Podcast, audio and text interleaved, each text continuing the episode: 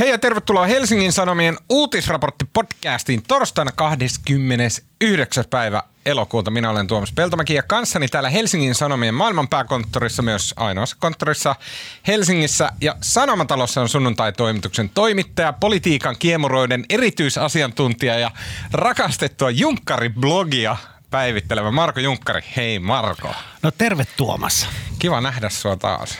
Ei ole monen kuukauteen istuttu tässä vierekkäin. Onko totta, että on kyse monesta kuukaudesta? Mä luulen, että on. Eikö Tuija ihan kauassa vedit tätä? Hei, Kolme mä en ole kuukautta. vielä esitellyt Tuijaa. Sori. Mä en oo vielä täällä. Myös seurannamme tänään on suomalaisen podcast-taivaan uusin ja kirkkain tähti, nihkeänä ämmänä, mutta tasapuolisuuden nimissä myös hauskana ja naiseksi äärettömän pätevänä ämmänä tunnettu kulttuuritoimittaja Tuija Siltamäki. Hei Tuija. Mä en oikein tiedä, miten mä reagoisin tähän esittelyyn. Morjesta päivää. Wear it with pride, sanois englantilaiset.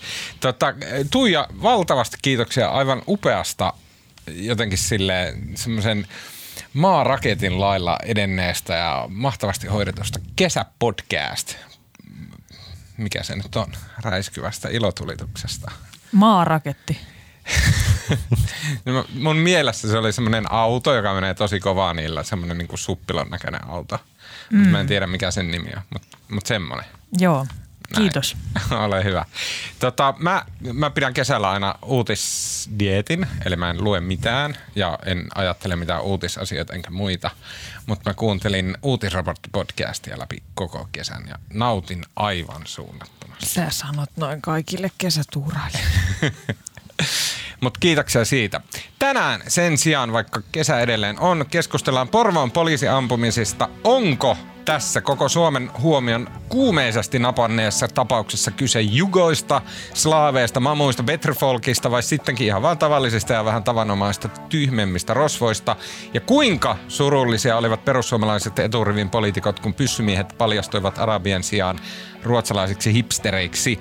Ja lisäksi puhumme Britannian vavisuttavasta perustuslaillisesta kriisistä nimeltä Boris Johnson, joka ilmoitti tällä viikolla, että parlamentti pannaan viralta lähes kokonaan siksi aikaa, kun Britannia neuvottelee EUn kanssa sopimusta Brexitistä. Ja vielä lopuksi puhumme puheenjohtajakisoista miedoimmasta, eli keskustan puheenjohtajakisassa kisaavien Katri Kulmunin tai Antti Kaikkosen mahdollisuuksista päätyä heinäpaalin päälle. Lopuksi vielä hyviä keskustelun aiheita pitkien epämukavien hiljaisuuksien varalle.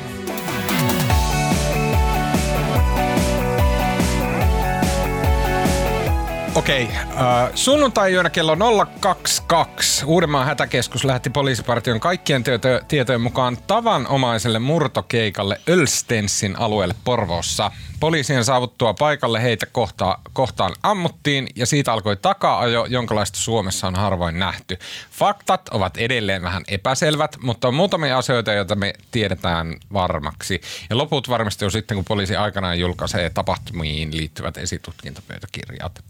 Okei, eli kaksi Ruotsin kansalaista, joista toinen oli myös Suomen kansalainen, tämmöiset veljekset, jotka itse asiassa just tällä hetkellä, kun me nauhoitetaan tätä, ovat vangitsemisoikeudessa käynnissä. He ampuivat kohti poliisia näiden saavuttua tarkistamaan tätä murtohälytystä. Molemmat poliisit loukkaantui, toinen käteen ja toinen selkään. Varsinkin jälkimmäisen poliisin vammat on vakavia. Nämä kaksi miestä lähti pakomatkalle, jolta poliisi saavutti heidät Ikaalisissa lähellä Tamperetta. Takaajon aikana miehet ampui poliisia kohtaan useasti. Lisäksi poliisi on kertonut, että miehet ovat oleilleet Porveon alueella silleen kuukauden parin ajan. Käsittääkseni nämä on ne faktat, joita me tiedetään ja kaikki siitä eteenpäin on sitten tulkintaa, eli toimittajien, somen, silminnäkijöiden, varsinkin Twitterin tulkintaa. Tota, kuinka amerikkalainen tämä teidän mielestä oli? No vaikea. Vaikea sanoa. Kyllähän tällainen niinku taka-ajo ja sen mukanaan tuomat jännitysnäytelmät, niin kuin vähän sellaista amerikkalaista traditiota henkis, mutta kyllä mä ihan yhtä hyvin voisin kuvitella tämän esimerkiksi Siltasarjan kohtauksena, mutta asia on tietysti va- vakava, enkä halua vitsailla sillä sen enempää. No niin, hyvin, ei vitsi. Olen Jeesus.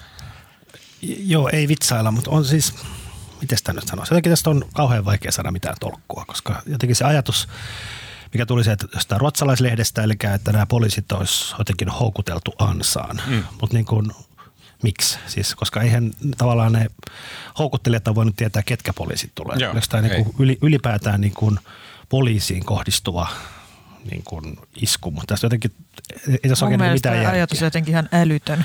On, koska eihän ne voinut tietää, ketkä poliisit sieltä tulee. Mm. Kauhean vaikea sanoa. Tässä, ehkä tässä jossain vaiheessa saadaan lisää tietoa, mutta ehkä tämä sun teoria, että ne on vaan höslännyt, niin saattaa olla ihan mahdollista. Mun mielestä tässä, tämä on niin kuin tuhat prosenttista Hollywoodia.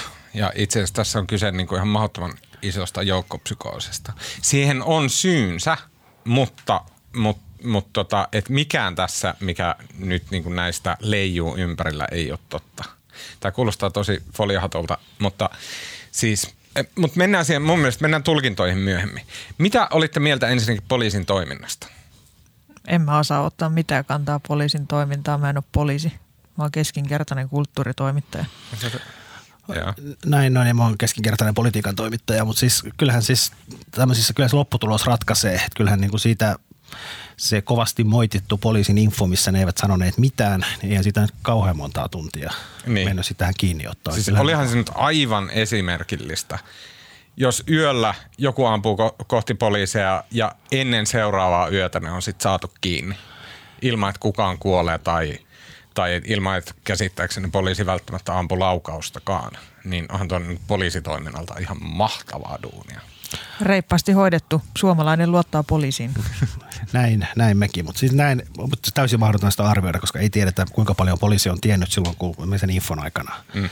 Ja ties, tiesikö ne tyyppien henkilöllisyyden jo silloin? Todennäköisesti ties. Todennäköisesti joo. Ja ilme, no niin, siis varmoja tietoja ei ole, mutta siis ilmeisesti puhelimien perusteella nämä kaksi päästä jäi kiinni. Siis mistään niin kuin maailman välkymmästä porukastahan ei voi olla kyse, koska ne on tehnyt näitä murtokeikkoja omalla autollaan, omilla rekkareillaan. Niin ne ei, Ja- ole, ne ei ole kattonut niitä jenkki-poliisisarjoja, kun niistä tietäisi, että se kännykkä pitää heittää sinne jorpakkoon. Niin, just näin. Siitä jäi sitten kiinni ikaallisissa kaikista maailman paikoista. Ikaalinen on ihan kiva kesäkaupunki. Katoitteko Yleisradion televisio-uutisten päälähetystä tämän tapahtuman aikana? No en. En. Miksi ette? Mulla ei ole televisiota. Kyllähän nyt te- television päälähetykset pitää katsoa, jokaisen kunnallisen kansalaisen. Se oli ihan maaginen. No. Siinä oli, siis koska se oli just sen infon jälkeen, missä poliisi oli kertonut, että joo tämmöistä ja tuommoista ja tyypit on karussa. Ja se oli muutama tunti sen jälkeen. Ja sitten Ylellä oli siellä niiden studiossa, niillä oli poliisiylijohtaja Seppo Kolehmainen paikalla haastateltavana Matti Rönkä, Suomen veteraanein ihminen, haastattelemassa semmoinen niin kuin, niin kuin kivikallio, että sehän, sehän niin kuin mistään hievaha ja näin. Ja sitten Seppo Kolehmainen siinä lähetyksen aikana, niin se näki sen naamasta, että se teki siinä Röngän haastatellessa, se teki sen päätöksen, kun sille Seppo Kolehmaisella oli tullut just pari minuuttia sitten itselle tieto, että ne tyypit, että, että ne tyypit on löydetty ja siellä on takaa jo tilanne Pirkanmaalla meneillään, niin se päätti sen haastattelun aikana sanoa sen siinä suorassa lähetyksessä, niin joo, tamperelaisille tiedoksi, siellä, siellä niitä ajetaan takaa ja siellä ammuskellaan ja se on vaarallista. Ja se oli tietenkin poliisilta, se oli niin kuin semmoinen tavallaan niin kuin mikä väestön turvallisuus niin kuin päätös, että näin pitää sanoa, että sana äkkiä kiiriisi ihmiselle On toi Tampereella. paljon parempi kuin se, se planssi, joka lipuu hitaasti television alalaidassa. Ja sitten kuuluu, ja sit kuuluu sellainen todella ärsyttävä piipitys, kun jossain 400 kilometrin päässä on nähty karhu. Kaikista mahtavinta olisi ollut, jos se liven aikana olisi tullut se planssi, mistä Seppo Kolehmainen ei olisi tiennyt mitään. se piipitys. Mutta siis jotenkin se oli, se oli niin hämmentävä tilanne, että Matti Röngälläkin meni siinä vähän passamat sekaisin, että hän vähän niin kuin näki, että hän ei oikein tiennyt, että mitä tässä pitää sanoa tai kysyä. No mitä se sitten sanoi? Uh, Sanoiko se all righty? mun mielestä siinä oli joku semmoinen, Matti Rönkä, upea ihminen arvostaa hänen työtään tosi paljon, mutta hän taisi kysyä jotain, no, tuota noin, minkäs merkkisiä heidän aseet on. Se oli jotenkin hieno. Hyvin paineenalainen tilanne tietenkin myös toimittajalle. Uh, mun mielestä tässä se on mennyt about silleen, että se lähti, se Ruotsi-yhteys tuli aika pian tietoa. Ja se on se, mikä lähti sekoittaa pasmoja. koska ei tarvi olla minkäännäköinen ero, että tietää, että okei, että Ruotsissa tämmöistä vakavaa rikollisuutta harrastaa lähinnä nämä jugoslaavi-jengit ja muut. Ja sitten siitä lähti se niin kuin ihme. Mikä perustuu kyllä ruotsalaisiin dekkareihin varmaan aika vahvasti. Ja myös uutisiin Ruotsista, jossa ammutaan kouluun granaatin heittimellä ja sytytellään kokonaisia Ei, kaupunkia per- tulee. Perustuu pelkästään ne dekkareihin. Näin, hyvä. Niin, niin, niin siitä lähti semmoinen niin jännä jenga, että okei, että tässä on, että aluksi, että ne on, okei, ne on Ruotsissa, niitä on pakko olla Jugoslaaveja. Sitten nämä niin perussuomalaispoliitikot rupesivat hämmentää, että onko tässä kyse niin mamut sitä ja mamut tätä ja näin, bla bla bla. Ja sitten koko tämän tapahtuman ylle alkoi asettuun semmoinen niin mystinen aura, että tässä on jostain ihan mielettömästä kyse. Poliisi mun mielestä ihan muutamalla sanavalinnalla ruokki sitä mystisyyttä niin kuin merkittävästi. Tärkeimpänä niistä, että kun poliisilta kysyttiin, että kun se alkuperäinen hälytys, millä tämä partio tuli sinne, tota, sinne Porvossa sinne alueelle, niin poliisi mainitsi, että sen soiton oli tehnyt mielenkiintoinen henkilö – Kyllä. ja, joka on varmasti poliisislangia ja tarkoittaa silleen, että se on ihminen, jonka poliisi joko tuntee tai sitten äh, ihminen, joka niin kuin jollain muulla tavalla liittyy itse tapaukseen. Se on varmaan poliisille tämmöinen niin automaattinen termi, mutta se on niin kumma ilmaisu, että siitä tuli tämmöinen, että okei, nyt tässä on jotain mystistä.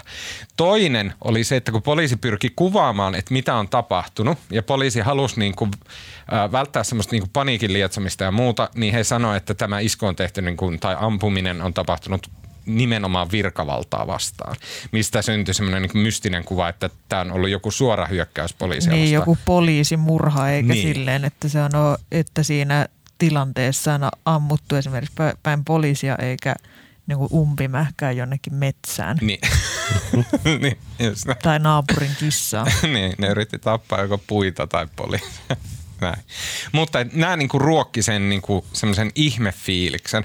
Ja mulla oli semmoinen ihan hetki, niin kuin sanotaan, että tapahtumista oli joku kolme päivää. Mä olin pizzalla ja sitten kun mä mietin, niin mä tajusin, että jos katsoo vaan niitä faktoja, niin ne on, ne on niin normaalit kuin voi olla. Että ne tyypit on tullut johonkin pimeisiin raksatöihin tänne pariksi kuukaudeksi entisille kotiseuduilleen ja sitten ne on tehnyt siellä ää, pimeitä, mur- siis pimeitä, siis murtokeikkoja. Ja sitten ne on jäm- Erotuksena laillisista murtokeikoista.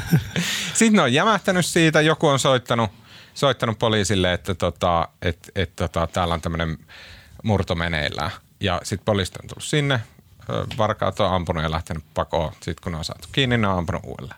Tämä voi olla ihan normaali. No niin, mutta onko, onko se normaali, että jos, no ensinnäkin, jos ne asu siinä ihan lähellä, ne meneekö ne niinku murtokeikalle siihen johonkin niiden motellin naapuriin? Ja sitten jos menee niinku, No mutta onko varkaat kovin fiksuja? jos menee normaalille, normaalille murtokeikalle, niin ot, ottaako sinne niinku pyssyt mukaan? No en mä tiedä. Jos sä oot johonkin teollisuusalueella johonkin varastoon murtautumassa, niin, niin etkä sä nyt niinku, mi- mihin asetta siellä tarvitaan? No mutta jos sellainen nyt sattuu olemaan, niin miksi sitä toisaalta olla. ei ottaisi mukaan? niin. Okei, joo, vähän kummallista, mutta silti. Miksei?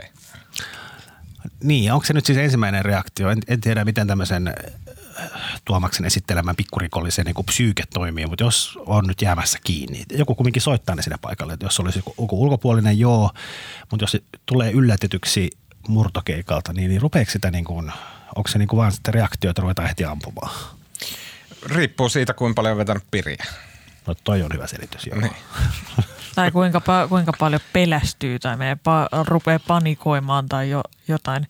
Se voi, olla, se voi olla yllättävän vaikea paikka, kun jää kiinni kesken murtokeikan. Joo, mä voisin kuvitella. Ainoa mistä itse on ja ei mitään. niin, mutta siis joo, mun mielestä niin todennäköisin selitys edelleen on se, että tämä on ihan tämmöinen normaali, niin kuin, selkeän niin kuin kuvat myöhemmin julkaisten niin hyvin lihapäisten ihmisten tota, rötöstelystä, jonka poliisi on hoitanut. Mun mielestä edelleen todennäköisin keissi, mutta media ehkä lähti vähän sillä tavalla, en tiedä laukalle, mutta aika Ehkä äkkiä. vähän. ehkä ihan vähän ehkä jotain innostusta oli havaittavissa. Niin. Aika äkkiä rupesi tulemaan kaiken näköistä teoriaa ja niin kuin, vähän tämmöisiä, en mä tiedä, käytiin niinku pizzerioita kattoon ja... Ehkä ihan vähän lähetettiin niin to- toimittajia ympäri Pohjois-Eurooppaa kaivelee suurin piirtein jotain naapurusteen roskiksia ja kyselemään, että millaisia kavereita ne oli, että oliko ne normaaleja vai oliko ne epäilyttäviä. Ja tämä on ihan sama niin kuin aina, jos tapahtuu joku niin kuin veriteko tai perhesurma tai jo, jotain ja sitten lähdetään, sit lähdetään sinne naapurustoon kyselemään, että no, osasitteko odottaa tätä? Ja ei ne naapurit ikinä osaa. Se on se juttu. Ei se muuten olisi niinku mikään yllätystä. Ei se edes tapahtuisi, jos joku olisi silleen, että joo, tuossa asuu joku ihan hullu tuossa naapurissa, että se varmaan tappaa sen perheen kohta. niin. Se on niinku ihan, nä- ihan Just älytön. eilen ajattelin, että pitäisikö mun soittaa poliisille, kun tämä varmaan kohta tekee jotain kamalaa. Mutta no, nyt se on myöhäistä. Mm. Mutta siis samaan aikaan onhan toi nyt, eihän tämmöistä nyt Suomessa kovin usein tapu, tapa, tapahdu, että ammutaan niin kuin poliisia päin. Niin minusta se on täysin ymmärrettävää, että media lähtee kaivelemaan niitä roskiksi sen jälkeen. Kyllä aihe on, on, niin, aihe on innostava.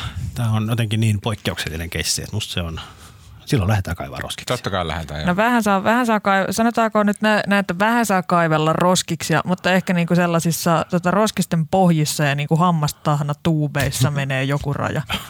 Mä jotenkin nautin just siitä hammasta Anna Tuubista, mm. joka oli siis esiintyi Helsingin Sanomien ansiokkaassa artikkelissa, jossa kuvailtiin tätä mökkiä, jossa he olivat asuneet joskus aiemmin. Ja joka oli priima kunnossa, paitsi että siellä oli tämmöinen tyhjä hammastahna tuubi. Oli myös se kertakäyttö haarukoita. Niin, mutta toihan, toihan, on ihan, toihan ihan sama, samanlainen uutisprosessi kuin vaikka hallitusneuvottelut, koska sielläkin kaivetaan Kyllä. niitä hammastahna tuubeja, koska kun kaikki on jotain, mistä Ovi on tiedä- edelleen ovi on kiinni. kiinni ja kaikki välineet, tiedotusvälineet tappelee niistä tiedon murusista. Sitten jos saat sieltä säätytalolta sen hammastahna tuubin, niin sehän on niin kuin ihan helvetimoinen uutisvoitto. Kyllä. niin se kuulostaa ihan uutiselta. Ja si, jos Iltasanomat olisi, löy- jos Iltasanomat olisi löytänyt sen hammas, ha, hammastahna tuubin ensin, niin ties mitä tahansa olisi voinut tapahtua. Mm. Aivan totta. Jos jäänyt ainakin kolme klikkiä saamatta. Uh, ja sitten tässä mun mielestä politiikan puolella tässä niinku tapahtui kaksi yhtä aikaista asiaa, joista toinen liittyy kiinteästi tähän Porvoon ampumistapaukseen. Eli se, että lähinnä perussuomalaiset poliitikot äh, intoutu, suorastaan ehkä riehantu Twitterissä aikamoisen varmuuden saattelemana siitä, että kyseessä on joko siis jollakin tapaa vääränvärisiä ihmisiä, että joko ruotsalaisia jugoslaaveja tai sitten ihan tämmöisiä niin kuin mamohenkilöitä, Ei, jotka on tullut tänne riehmaan. Minusta e- ensin ne, tässä meidän jotenkin sellaisessa järjestyksessä, että ensin ne tuota, Jussi Ha- halla pennasi lisää tunto, tuntomerkkejä ja sitten jossain vaiheessa Sebastian, Sebastian Tynkkynen innostui sitten, kun tuli ne ku, kuvat, missä ollaan jäämässä kiinni, niin sitten hän tota, tar- turvautui mielenkiintoiseen sanavalintaan partalapset, Mm. mm. että siinä ne partalapset nyt sitten on. Joo, ja sehän oli niinku, se oli se poliisin tiedotustilaisuus, missä tavallaan pyydettiin ihmisiltä niin kuin, ihmisiä kertomaan, jos ne on nähnyt jotain, mutta samaan aikaan poliisi ei kertonut minkälaisia tuntomerkkejä, mikä oli varmaankin harkittu, tai ei varmaankin, vaan oli harkittua poliisilta. Ja tästähän tämä lähti sitä halla ja monen muun persun tämmöinen riehuminen, että miksi pyydetään niin kuin ihmisiltä tietoja, jos ei anneta tuntomerkkejä. Ja sitten jotenkin musta osoittaa niin, kuin niin mustaa maailmankuvaa. Sitten niin kuin ensimmäinen yhteys on siinä, että niin kuin tässä on jonkinlainen sisäministeri Ohisalon määräämä salaliitto, että ei saa kertoa tuntomerkkejä, koska ne on niin kuin maahanmuuttaja. Esittikö ne tämmöistä? No, tämä on siis sisäänrakennettuna siihen tämmöinen niin salaliitto Kyllä, se ne- se sama on- se tämä, tuli sama- myös, tämä tuli myös somessa moneen kertaan. Eli että joku on käskyttänyt poliisia, koska persustainen ei suoraan hyökkää poliisin kimppuun, koska kaikki Niin. poliisit on persuja. Niin, niin tota, että joku on käskyttänyt näitä sitä infossa ollutta, mikä hautaa sen poliisiin. Että hän ei saa sanoa niin tuntomerkkejä, koska kyse olisi Huhta-aho. Huhta-aho. Kyllä, mutta tämä on, tää, tää on ihan tä, täsmälleen sama, että sitten jos on joku rikosuutinen tai rikos, josta uutisoidaan ja sitten siinä ei spesifisti määritellä tekijän jotain taustaa tai etnisyyttä, niin se yleensä tulkitaan niin, että aja, no se on Sale sit maahanmuuttaja, kun ei sitä kerran voittaisi kertoa. Niin, tämähän on se hyvin yleinen narratiivi, tai mikä tulee aina kaikissa rikosjutuissa. Kyllä, niin mun mielestä Mutta se siis sama mä, mä en halua nyt persoilla tässä, mutta mikä se syy on, että miksi poliisit ei kertonut? No eikö se äsken, mistä me tiedetään, mutta siis os- oletus on se, että ne tietää näiden tyyppien henkilöllisyyden sen infon aikana. Mm, joo. niin, niin ne ei halua sitä varmaankaan ilmaista näille paossa oleville kavereille, että me tiedetään, ketä te olette. Aha. Niin, ja Ja mä yksi, luulen, siis ne, oletan näin, että jos nyt sanoo, että ne on kaksi tuommoista tota, parrakasta hipsteriä, niin kyllähän ne... parrakasta ne- ne- kuvajournalistin ne os- näköistä ruotsalaista. Niin, ja kyllähän Niin. ne itsekin osaa suomea ja ne olisi sitten kuullut tämän, nehän varmasti kuunteli radiosta poliisin infoa siihen aikaan. Niin varmaan. Että jos poliisi olisi antanut heidän omat tuntomerkkinsä, niin sitten ne olisi muuttanut tavallaan sitä niiden pakosuunnitelmaa. Oletan, että tämä oli se poliisin syy. Miten sä Kuulostaa- saat aina kaiken kuulostaa kuulostanut aika järkevältä? Ihan hatusta vetäisi. en mä tiedä, mutta siis näin Mutta oletan. miten mäkin miettinyt tätä monta päivää ja en ole tajunnut, että noinhan se tietenkin on. Toinen voisi olla myös joku se, sellainen, että sitten jos sä, tota, että sit kun rupeaa antaa jotain tu- tuntomerkkejä, niin ihmiset riehaantuu ja alkaa soitella kaikkeen perättömiä Kyllä. vinkkejä, että, että hei, minäkin, mäkin olen täällä, täällä Hakaniemessä nähnyt tuollaisen kuvajournalistin näköisen baristan, että se on sale se. Kyllä. Ja mun mielestä poliisi halusi ilmeisesti ihmisiltä niitä tietoja sieltä Porvoon teollisuusalueelta. Ne ei kaivannut niitä Hakaniemen. Niin, Niin, ei et halua mitään että- random Niin, vinkkejä. Niin, että joko ne, että niinku, et vaan ne ottaisi yhteyttä, jotka oikeasti tietää tästä jotain, eikä sitten sellaiset spekulantit. Mutta palatakseni vielä siihen. Vartija. Joo, mutta mun mielestä se vaan niinku, musta on vaan niinku jotenkin tosi huolestuttavaa, että sitten se niinku ensimmäinen reaktio tähän, niin kuin tässä nähdään sitten salaliitto. Toi kumminkin on niinku hyvin poikkeuksellinen tapahtuma ja poliisia ammutaan, niin surullinen juttu. Mä en niin näe, miten niin muutamassa tunnissa tämä vääntyy jonkun mielessä tämmöiseksi niin deep state-salaliitoksi, missä niin En mä usko, että se noin on. Siis että se on niin kuin paljon tarkoitus. Jussi halla on varmaan yleisesti tunnistetusti ihan niin kuin fiksu tyyppi. Sebastian Tynkkynen niin kuin täys opportunisti, mutta ei sekään mikään niin kuin aivan, ei se silleen idiootti ole, kyllä se osaa niin kuin solmia kengännauhat ja näin. Niin kyllähän se on niin kuin, että ei, ei, ei ne usko, että siinä on deep state, vaan ne sanoo niin kiihottaakseen omia niin kuin kannattajia ja kaiken maailman näitä näitä tota, sitä jengiä. Ja kaikkia, joiden, mie- Ja, mutta se on kaikkia, aivan joiden, yhtä surullista. niin kaikkia, joiden mielestä niin kuin vihreä, vihreä sisäministeri on suurin turvallisuusuhka Suomelle, kuten ne, muistaakseni La- Laura Huhtasaari osuvasti jossain Twitterissä pointtasi, että kumpi on, kumpi on suora. Ei kun sehän Ei, kun oli, mikä Laura Huhtasaari järjesti? Twitterissä tämmöisen, ti- tämäkin on jotenkin, musta Twitter on jotenkin niin rasittava paikka. Siis Laura Niin Huhtasaari järjesti tämmöisen tota, Twitter, Twitter tämmöisen kyselyn, että kumpi on suurempi turvallisuusuhka. Niin vihreät. maahanmuuttokriitikot vai vihreät. Ja Joo. sitten kaikki tämän maan vihreät intoutu äänestämään niitä tota, maahanmuuttokriittisiä. Ja se Aivan. tulos, oli- tulos oli se, että Ylivoimainen voitto. No voittaja- kylläpä oli aika hauskaa. Todella hauskaa. Ja sitten hienoa tässä Laura Huhtasaari, kun se julkisti nämä tulokset, niin hän sitten nöyrästi sanoi, että tässä ovat tulokset. Olkaa hyvä. Mutta asiallisesti mun mielestä, niin kuin, no mä muotoilen sen kysymyksen, että mä vaan blastaan, niin onko kuinka ok, että niinkin merkittävä poliitikko kuin Jussi halla tieten tahtoen käyttää tämmöistä tilannetta niin propagoidakseen. Koska hänellä kuitenkin on olemassa se niin kuin vaihtoehto, että hän voisi sanoa niin kuin normaali puoluejohtaja, että okei, nyt venaillaan tässä päivä, antaa poliisin tehdä työnsä. Sen jälkeen meillä on enemmän infoa. Ja sitten, että auta armias, jos ne on jotain väärän värisiä, niin minä sitten ja näin. Että hän voisi tehdä näin, mutta hän ei tee, vaan hän lähtee niin kuin saman tien kiihottaa sitä niin kuin omaa kannatusjengiään. Totta kai se voisi tehdä silleen, mutta se, on, se, on niinku, se ei sovi tuohon ne niinku puolueen tyyppi, joka pe, perustuu voimakkaaseen polarisaatioon ja, se, ja niinku va, voimakkaasiin tunteisiin tämmöistä niinku tä, tota, näiden omien asioiden puolesta ja muiden asioiden vastaan.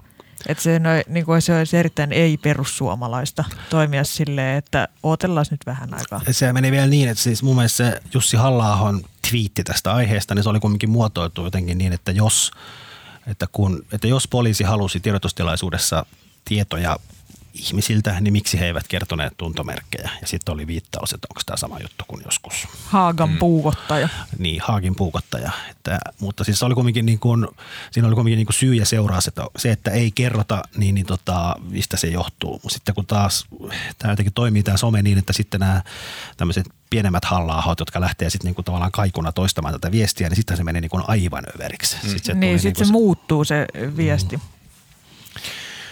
Ja sit mikä tässä oli vielä jotenkin, saanko mä ei sekunnin jatkaa? Saat. Mikä musta on niin kuin jotenkin, mä en ole vielä poistanut Twitteriä, mä en taas ole nyt viime päivinä siellä ollut, mutta siis se, se silleen, että jos joku poliitikko tai kuka tahansa ihminen niin kuin tavallaan mokaa Twitterissä totaalisesti, niin kuin tässä tapauksessa Sebastian Kytynkkynen ja halla ja hyvin moni muu perussuomalaisten semmoinen pienempi viskaali, jotka siellä mesos, niin musta oli niin kuin, sitten kun paljastui, että nämä on ruotsalaisia hipstereitä, jotka on vielä puoliksi suomalaisia, niin jotenkin se semmoinen musta niin kuin normaali inhimillinen tunne siinä on vähän, pitäisi olla semmoinen niin kuin nolous ja voisi jopa niin kuin pyytää anteeksi tai pahoitella mm. tai sanoa, että meni vähän överiksi ja ensi kerralla paremmin olisi pitänyt odottaa, mutta ei mitään. Se vaan niin kuin, sit, sit ei edes semmoista niin kuin, pienintäkään niin kuin semmoista niin kuin taukoa, vaan sitten niin kuin siirryttiin seuraavaan melskaamiseen. Niin, koska ei sillä ole mitään väliä sillä tuollaisessa, po, poliittisessa toiminnassa, sillä ei ole mitään väliä, että onko ne asiat tai faktat oikein tai pitäisi ne paikkansa. Pääasia on synnyttää se tunne. Ja se tunne ja elämää vaikka, vaikka faktat korjattaisiin, niin sitten niitä on ihan turha, turha ruveta korjailemaan. Ei se kuulu siihen peliin. Mun mielestä niin. yksi asia tässä, mikä on, on se, että kun siis halla ja muut, jotka melskaa, niin nehän niin vetää niitä kannattajan höplästä. Nehän niin syöttää niille niin eikö, eikö ne kannattajat suutu siitä? Että hei, te sanoitte, että tässä on joku partalapsi ja se onkin tuommoinen tatuoitu hipsteri. No ei ne näköjään ainakaan vielä ole suuttunut, kun perussuomalaiset on suurin puolue. niin. en, mä en usko, että se toimii niin, että mun mielestä se on niin kuin, jotenkin sisäänrakennettuna heidän mielissään on tämmöinen jonkinlainen yhteiskunnallinen epäkohta tai suuri vääryys ja sitten niinku tavallaan sen korjaamiseksi tavallaan mikä tahansa keino on, niinku, jos menee, keino välillä menee vähän pyörinäksi, niin se on sitten niinku vähän pienempi juttu ja se ei, niin. se ei niin haittaa. Niin, niin pääsee rapatessa roiskuun. Joo, mä olisin vaan, niin kuin mä jotenkin seurasin sitä, että seuraan hyvin monia perussuomalaisia kansanedustajia ja muita vaikuttajia. Mä olisin odottanut jonkinlaisen reaktion, että oho, menipä vähän hutiin, mutta ei niin. mitään. Mm. Semmoinen niin kuin, semmoinen inhimillinen, vähän niin kuin jotain selkärankaa jossain. Joo, ja sitten meni päivä, niin sitten rupesi keskustan Mikko Kärnä raivoamaan. Sitten on tullut jo kaksi tiedotetta, missä se on julistanut perussuomalaiset epäisänmaallisiksi desanteiksi ja ties mitä. Ai joo. Yksistä Fre- opportunisteista toisiin. Kyllä. Hyvä mä, mä haluan lyhyen hännän tähän vielä, joka on tangentiaalinen, mutta on samanaikaisesti näiden tapahtumien kanssa julkaistiin Iltalehdessä. Se oli maanantaina. Mm, kyllä. Mika Koskisen kirjoittama haastattelu, ja, siis Maria Ohisalon, sisäministeri Maria Ohisalon haastattelu.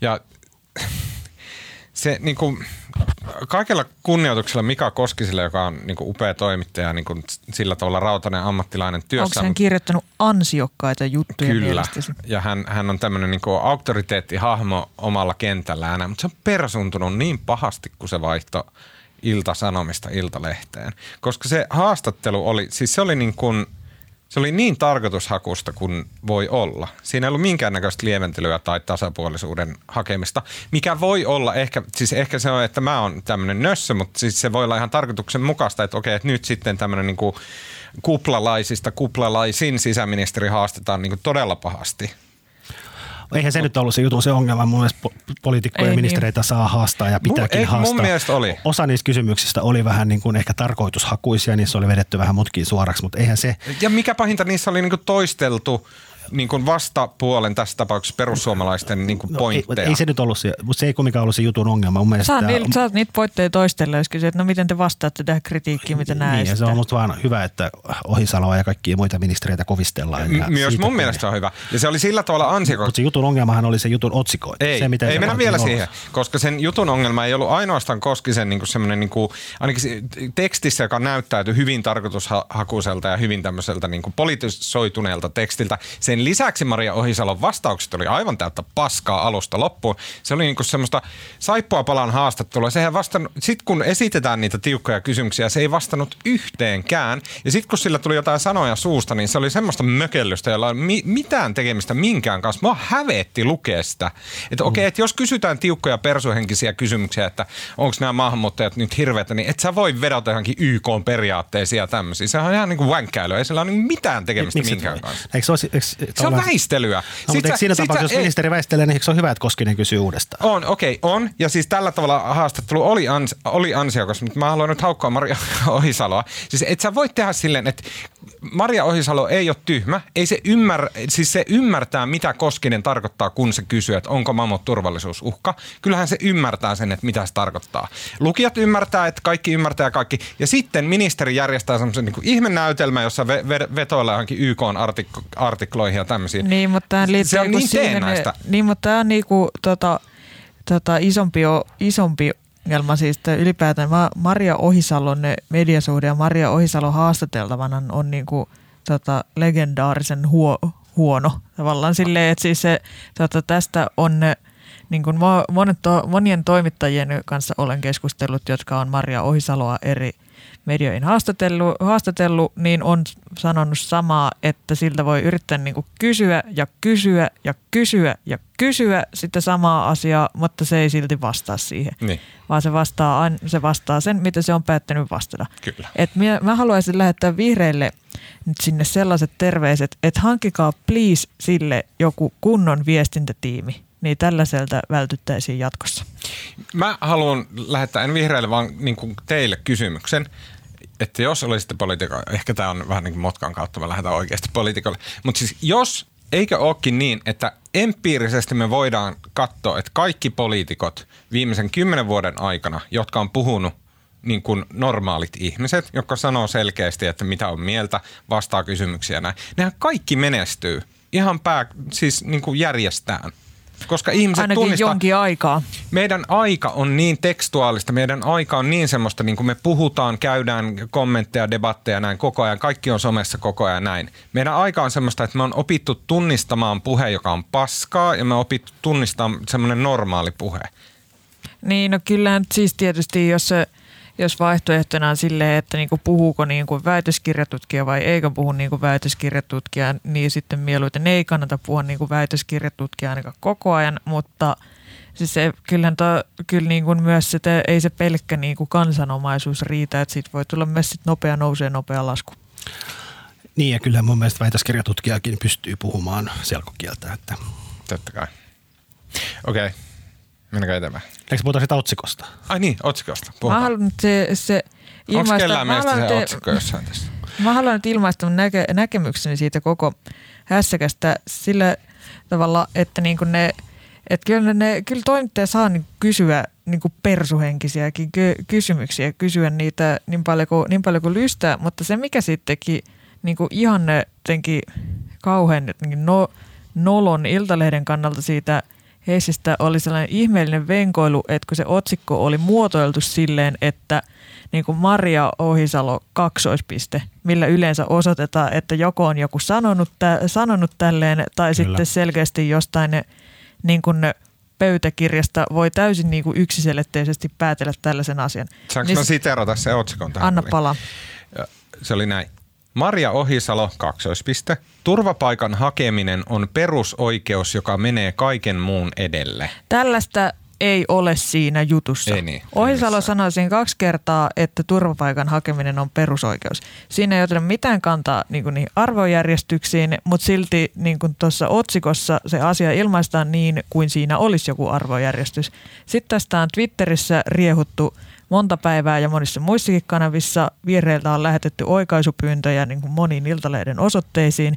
Ja sitten tästä on nyt vaan tullut joku sellainen arvovaltakamppailu, että iltalehdessä on päätetty, että nyt ei suostuta tähän painostamiseen. Niin ja se on musta jotenkin hassua, koska kyllä nyt siellä on taitavia toimittajia ja taitavia pomoja ja fiksuja ihmisiä, niin kyllähän nyt itsekin tasan tarkkaa tietää, että se otsikko, mikä ne myöskin, että se otsikko ei itse asiassa vastaa juttua, mutta ne ei suostu muuttamaan sitä. Ja miksi niin kuin... Ja sitä voisi muuttaa, vaikka niin kuin ei olisi, vaikka niin kuin tiedätkö, niin kuin vaikka poliisit ei soittaisi ja niin kuin vaikka Ohisalo ei lähettäisi se oikaisupyyntö. Niin, Tuija, älä kolista kynää. Anteeksi. Tämä oli metaviittaus. Joo. mutta, mutta se oli Iltalehti, Iltalehti kärsi kyllä tässä musta aikamoisen journalistisen arvovalta tappion, koska siis se mun mielestä niin kuin, Se oli ilmiselvää, se oli että se ilmiselvää olisi ja vaihtaa. täytyy olla myös, täytyy olla mun mielestä niin kuin reilu ja tavallaan just journalistiset periaatteet on tärkeämpiä kuin tuommoinen jonkun pomon henkilökohtainen kunnia. Mun mielestä elämässä ylipäätänsä semmoinen periaate, että, että on ihan fine sanoa, että ei vittu, menipä päin helvettiä. Se on kenelle tahansa, missä tahansa tilanteessa, parisuhteessa, mediassa, politiikassa, poliisitoiminnassa, aina on ihan ok, että ei vittu, mä luulin, että mä tajusin tämän homman, mä en tajunnut siitä mitään. Mä oon väitin idiootti. viime viikonloppuna Hesarissa, että Michelle Welbeckin kirjasta on ilmestynyt jo englanninkielinen käännös, koska katsoin päivämäärät väärin ja se ilmestyykin vasta syyskuussa. Ja mä kirjoitin viime viikolla vai toissa viikolla, väitin, että Lee Anderson on tota, vastaa korkeakouluasioista opetusministerinä ja tein jutun, jonka keskeinen väite tämä oli ja sitten kun se julkaistiin verkossa ja tota, Lee Anderson ja hänen esikuntansa ja muutama muu ihminen niin kuin saman tien sanoi, että, op, että ei kyllä ole näin. Ja siis siinä on vaan niin kuin- Korkeakoulut ei kuulu hänelle mitenkään. ei, ei. Ne kuuluu, tota, kuuluu Annika Saarikolle ja nyt Hanna Kasoselle. Ja sitten vaan niin jotenkin nostaa käden ylös ja sanoo, että sori, että tein, tehtiin virhe ja sitten mä korjasin sen ja tavallaan heti myöntää se virhe ja pääsee kaikkein vähimmällä. Kyllä me Kyllä. ollaan hyviä ihmisiä Markon kanssa. Ja Joo. välillä, välillä nöyryys on ihan jees. Mä oon, Me ollaan niin nöyriä ja kiitollisia. joo. Niinpä. Mä oon mennyt kerran kakalle ilman, että on vessapaperia. Eikö, oota. Sori, väärä podcast. Lahja sinulle Hesarin lukija. hs.fi No kautta niin. parempaa kuunneltavaa. Ai niin, hyvä kun muistutit. Meidän pitää lukea se mainos. Tota, Tota, lue se mainos, niin mennään eteenpäin. Mä en kestä enää tätä. tota, okei. Okay. Um, joo. Uh, mennään eteenpäin kuitenkin. Uh, Britanniassa pääministeri Bor- Boris Johnson aiheutti suoranaisen paniikin miljoonan allekirjoituksen adressin, tällä hetkellä 1,3 miljoonan allekirjoituksen adressin ja valtavat mielenosoitukset Lontoossa, kun hän ilmoitti eilen keskiviikkona, että käyttää tällaista tällaista vähän niin kuin arkaisen kuulosta, koska mikäpä ei Britanniassa olisi arkaisen kuulosta Britannian maa, jossa ihmiset on 1800-luvulta ja putket 1700-luvulta. Eli käynnistää tällaisen arkaisen kuulosen prosessin ni- nimeltä prorogation, eli suomeksi prorogaatio. Suomennos on omani. Se tarkoittaa sitä, että parlamentti ei istu syyskuun 9. ja lokakuun 14. päivän välillä. Eli käytännössä parlamentti ei nyt syksyllä voi toimia juuri silloin, kun Johnsonin hallitus neuvottelee viime metrejä EUn kanssa Brexit-sopimuksesta. Kuinka lautasina teidän silmät oli, kun rupesitte tavaamaan otsikoita? Koska ikinä en ole kuullut, että länsimaissa demokratiassa pääministeri pistää kokonaisen parlamentin vaan pihalle. No mites toi Kekkonen? Tekikö se jotain mulle tällaista? tuli, mulle tuli, No, mulle tuli vähän, Harva se päivä. niin, mulle tuli vähän Kekkonen mieleen siltä, tota, mitä vaikka ajatella, että mä oon vasta 27 ja sanoin, että kyllä tuli Kekkonen mieleen, kun tätä kattelin. Siinä oli hyvä presidentti, oli. Mutta, mutta eikö esimerkiksi Olit tämän podcastin kuulijat pitänyt sua noin 54 vuotta? Se on totta. Mä olen 27. Tehdään se nyt kaikille selväksi. Poltan aika paljon sinisiä lakistraikkeja, mikä voi vaikuttaa asiaan. Tupakointi on pahasta. Helsingin Sanomat ei hyväksy tupakointia. hs.fi kautta parempaa poltettavaa. no niin, no eihän se nyt silleen niin kuin, tota, jos tätä nyt ka- katsoo silleen ja jatkumona niin kuin Boris Johnsonin koottuja tempauksia, niin tavallaan ne, se nyt on vaan niin kuin vi- taas jotain Boriksen sekoilu. Tavallaan niin kuin kuka muu olisi keksinyt tolleen. Paitsi ei se sitä itse keksinyt, se oli joku sen avustaja. joka Se oli Dominic Cummings, joka tuli kuuluisaksi Brexit-elokuvasta. Joo. Näin mä uskon, siis en tiedä, mutta uskon. No sitten oli musta, jos mä äsken lueskelin jotain juttuja, sitten oli jo se, joku heppu, joka tätä oli jo julkisuudessakin pyöritellyt joku päivä sitten, niin ilmeisesti hän on tässä taustalla. Mutta Hyvin, ihan, hyvin on linjassa. jotenkin aivan mahtavaa mun mielestä. Mä, mä jo haaveilin, koska siis tämähän on niin kuin, mikä se on se sarja, se The Queen, eikö missä, mikä on se tota, niin tämähän on niin kuin tavallaan nyt... Vai toi Abbey, eikö mikä? Ei, kun siis- Downtown Abbey. Ei. Eikö? No joka tapauksessa. Niin katsonut kumpaakaan. tämähän olisi niin kuin aivan loistava nyt tuotantokausi viisi, kun tota, tosiaan niin kuin Boris tulee, tota, lähettäisi, lähettäisi jonkun aseenkanteensa viemään sitä lappua kuningattarelle, että nyt sun pitäisi lykätä tätä. Ja sehän olisi mahtavaa, kun se kuningatar on sanonut, että ei käy. Mm. Mm. Olisi tehnyt tämmöisen niin kuin perustuslaillisen taistelun siitä ja hän se olisi, se... niin kuin, olisi ollut musta niin kuin semmoista semmoista draamaa, mutta hän vaan sitten, se ei kai käytännössä oikein olisi ollut mahdollista. Mutta tota, ei, mutta olisi ollut, siis olisi, to, niin no, olisi ollut, ollut, olisi mutta... ollut käytännössä mahdollista, mutta se olisi ollut mm. kyllä erittäin poikkeuksellista. Se olisi ollut aivan mahtavaa, kun siis, istuu, jos siellä niin... vanha kuningatar Parka istuu yksin huoneessaan ja hän päättää, että kansakunnan etu ensin ja repii sen lapun. Mä kyllä, mä kyllä näen sen enemmän silleen, että kun Boris Johnsonin tota, tota, apumies tulee tuomaan sitä liparetta sinne, niin ne, Loma, tota, lomalle Skotlantiin. Kuningatar oli lomalla Skotlannissa. niin, niin sitten sit kun kuningatar vain kun kattoisi sitä sille hyisesti, ottaisi sen lapun, repäisi sen kahtia ja söisi sen. um, Tota, Tä... Saanko kertoa väliin lyhyen pienen tarinan? No niin, tämä lähti nyt aivan liian humoristisesti liikkeelle. Se on niin. tosi lyhyt. Tämä on tosi lyhyt ja tämä on totta. Tota, eräs kollegani oli, hän oli tuolla Lontoossa tämmöisenä lehdistöneuvoksena ja kun hän oli Suomen lähetystössä ja siellä oli just vaihtunut lähettiläs ja tota, tämä uusi lähettiläs kutsuttiin sitten kuningattaren luokse. Hänen piti luovuttaa se valtakirjansa ja hoitaa nämä seremoniat. Ja sitten mun kaveri, joka oli tänne pienempi viskaali lähetystössä, niin hän pääsi mukaan tapaamaan kuningatarta. Ja sanoi, että tämä on ehkä niin kuin siisteintä ikinä. Ne haettiin sellaisella hevosella ja kärryillä ensin jostain. Ja siellä tämä kaverini vilkutteli tunnisteille siellä kuningattaren kärryistä. Ja sitten ne saapui sinne linnaan ja sitten oli joku tämmöinen tota, joku tämmöinen protokollapäällikkö. Sitten selitti heille, miten pitää käyttäytyä. Siis koskaan ei saa kääntää selkää kuningattarelle, että kun ovet, ovet avataan, niin sitten siinä kävellään, siellä on pieni teippilattiassa, että kävellään sen viivan kohdalle ja sitten kumarretaan ja sitten kuningatar lausuu muutaman sanan ja sitten tämä sanoo tämä avustaja, että sitten kun hän lopettaa, niin te sitten kävelette niin kuin selkä edellä pois sieltä ja sitten tämä kaverini kysyi, että mistä minä tiedän, milloin kuningatar tai milloin minun pitää poistua. Ja avustaja katsoi nyökkäsi, että kyllä te sen huomaatte. Ja tota, no sitten tämä kaverini meni sinne ja seisoi siinä teipin luona ja, ja. Tota, kumarsi ja sitten kuningatar kysyi jotain, että Suomessa taitaa olla kylmä. Ja ystäväni sanoi, että niin on.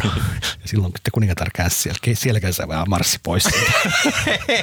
Ja ymmärrän, että nyt on aika poistua. Sitten käveli selkä ovea kohti. Moment of glory. glory. Se on ehkä, ehkä yksi planeetan siisteimpiä ihmisiä. No eipä. On. Tota, no niin, maan pinnalle. Se, mitä käytännössä tämä tarkoittaa, on se, että kun Britanniassa alkaa parlamentin istuntokausi, alkaa kolmas päivä syyskuuta. Ja sä palasit taas asiaan. Kyllä. Ja sitten tämä siis läpimennyt kuningattaren hyväksymä, äh, pror, anteeksi nyt vaan, mikä se oli, prorogaatio, niin, eli istunto, pakotettu istuntotauko. Niin, niin äh, se alkaa yhdeksäs päivä, eli parlamentilla on siinä noin viikko aikaa istua nyt syksyllä. Käytännössä brit- brittiläiset lehdet sanoo, että sen aikana Jeremy Corbyn, äh, hän, hänellä on mahdollisuus ehdottaa suorilta luottamusäänestystä, eli yrittää kaataa ton Boris Johnsonin hallitus. Uh, jos ja siis analyysi ei ole omaani, vaan olen lukenut sen brittilehdistä, kopioinut sen brittilehdistä. Brittiläisistä jo, laatulehdistä. The Guardianista, paitsi se ei ole semmoinen hienosteleva, se on semmoinen perus.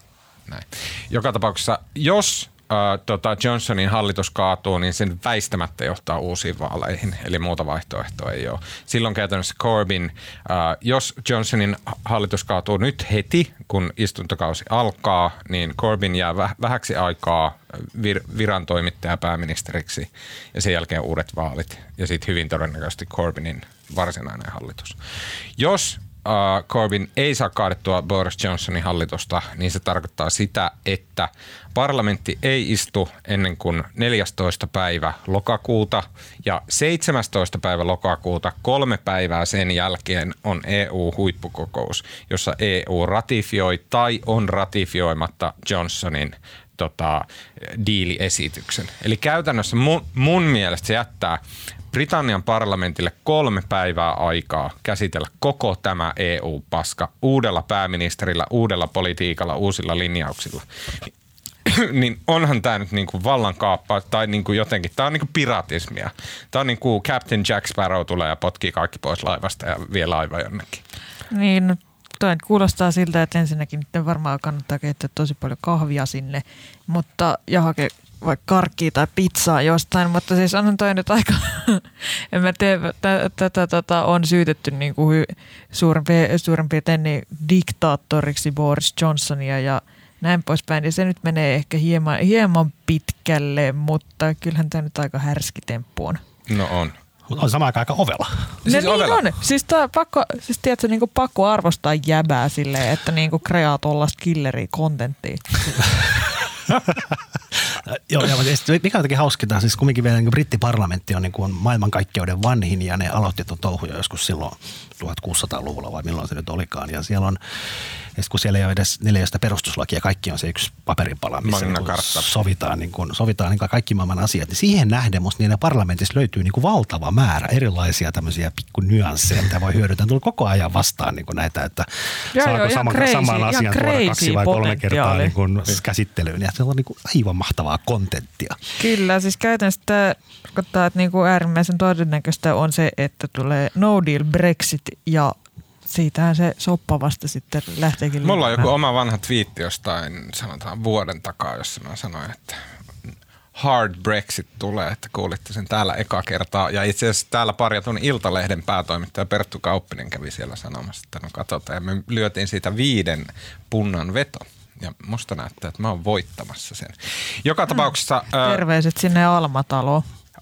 Äh, sen verran haluan sanoa kuitenkin Boris Johnsonin eduksi, että ei se ihan puhtaasti hänestä itsestään lähtenyt, vaan Jeremy Corbyn eli Labourin eli pääoppositiopuolueen puheenjohtaja oli just viime viikolla sanonut, että oppositio tulee käyttämään kaikki mahdolliset lainsäädännölliset keinot estääkseen tämän tota, no deal Brexitin. Eli että he pistää kaikki kapolat rattaisiin, mitä pystyy. Ja sitten tämä oli tavallaan niin tämä Johnsonin teko oli vastaus siihen, että siis se poisti kerta kaikkiaan Se poisti kaikki. parlamentin. niin. niin. Juu, helmi äijä. Uh, kuinka paljon te uskotte, että tässä on takana Donald Trump? Mä en ole vielä usko, päässyt mun salaliittoteoriaan. Mä usko, että miksi, miksi se olisi tuossa takana. Sen takia, että se kävi Britanniassa ihan juuri. No joo, siis mä, mä, mä, en usko, että Donald Trumpilla on juurikaan osaamista tämmöisessä brittiparlamentin tämmöisissä lainsäädännöllisissä en mäkään, en mäkään usko, että se on Donald Trump sanonut suoraan joo, tota, joo. Johnsonille mitään, mutta nämä kaikki uh, on Donald Trumpin työkalupakista. Et sehän tekee itse kanssa samalla tavalla. Heti vaan jotain aivan niin kuin täysin äärimmäistä kehiin, jotain semmoista niin kuin aivan ällistyttävää ää, pitää heittää ja sen jälkeen sitten se voi peruutella johonkin, minkä kaikki no. voi hyväksyä. Kyllä, mä tämä, uskon, kyllä tämä nyt on ehkä hieman kaukaa haettua, mutta mä luulen, että Boris, jo- Boris Johnson on ottanut oppinsa meidän Kekkoselta. mä uskon, että mieluummin se on ottanut oppinsa meidän Sipilältä, joka yritti näitä asioita soveltaa lentelemällä presidentin luo ja tekemällä U-käännöksiä ja muita. Tismalleen samaa kamaa. Ei nyt ehkä ihan tismalleen samaa niin, kamaa. Silleen paskemmin tehtyä samaa kamaa. Niin kuin mm. äärimmäisiä juttuja heitetään ilmoille ja sen jälkeen sitten peruutellaan semmoisen niin johonkin järkevään positioon. Trump tekee tätä joka päivä, Johnson tekee tätä selvästi nyt. Sipilä teki sen silleen niin kuin Suomi D-luokan versioina. Ja jo, jos ja kun tämä on tehokas taktiikka, niin tätä tullaan näkemään tästä iäisyyteen. Se ei lopu ikinä. Tämä on niin yhtä sirkusta päivä toisensa perään. Näin on, mutta mä olisin keskustella siitä, että itse asiassa Kekkonenhan kuoli ennen kuin sä synnyit. Jotkut sanoo, että mä oon ollut tää laina.